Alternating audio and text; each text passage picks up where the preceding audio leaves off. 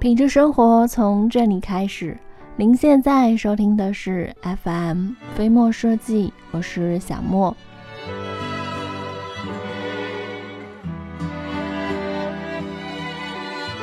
针对房屋老旧、墙面发霉，不给刷墙就贴墙纸喽。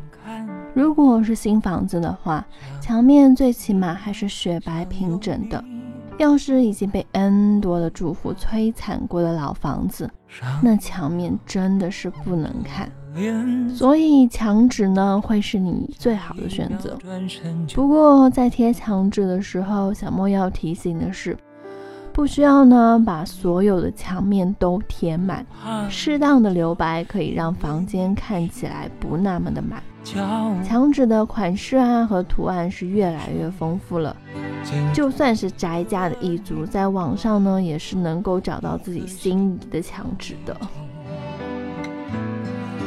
准家具缺失，预算有限，买个二手的家具也是可以很漂亮的。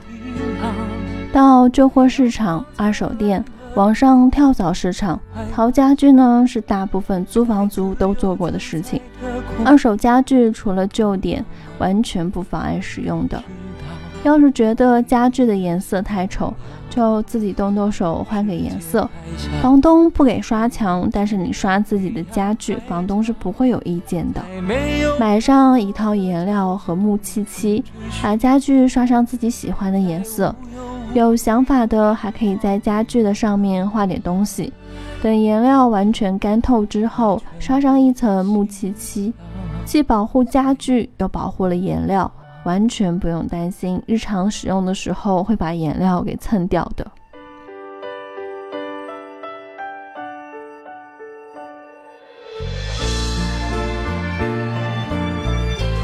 墙面空荡单调，那就挂点东西呗。不可以在墙上钉东西，相信每个租房的人都听过房东这么说过。那为什么我们租的房子墙上还是有钉子呢？其实房东说归说，我们呢还是可以在墙上弄个隔架放东西，挂个相框、壁画什么的。毕竟一面墙那么大，空荡荡的墙面看着还是很讨厌的。万一被房东发现了怎么办？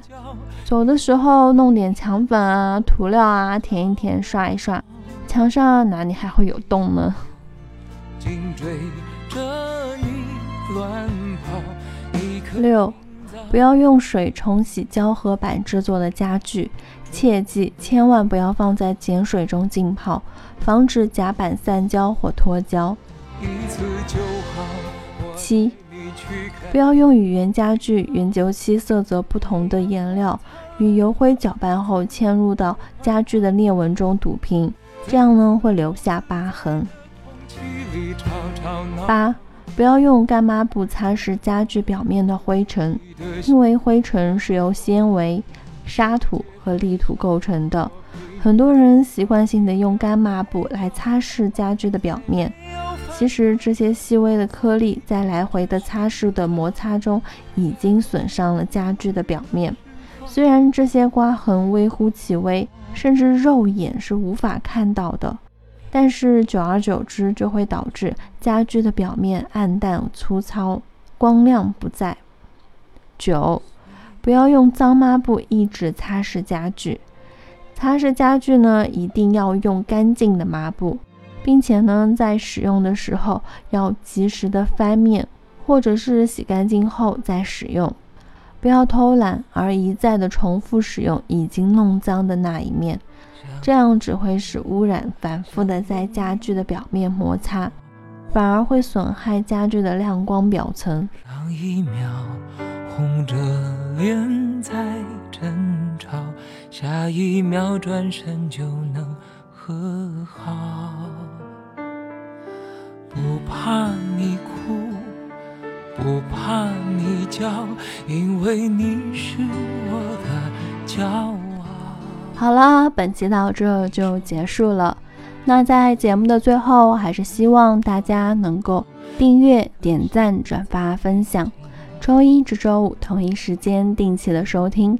另外呢，如果你有想和小莫分享的心情，或者是想和小莫说说你在生活中的一些居家经验，都可以在下方的评论区给小莫留言。当然了，如果你在装修上遇到了什么麻烦，也可以在微信的平台给我们的团队留言，微信号直接搜索“合肥飞墨设计”这六个汉字，我们期待您的发言。我陪你去到天涯海角，在没有烦恼的角落里停止寻找，在无忧无虑的时光里慢慢变老。你可知道，我全部的心跳随你跳。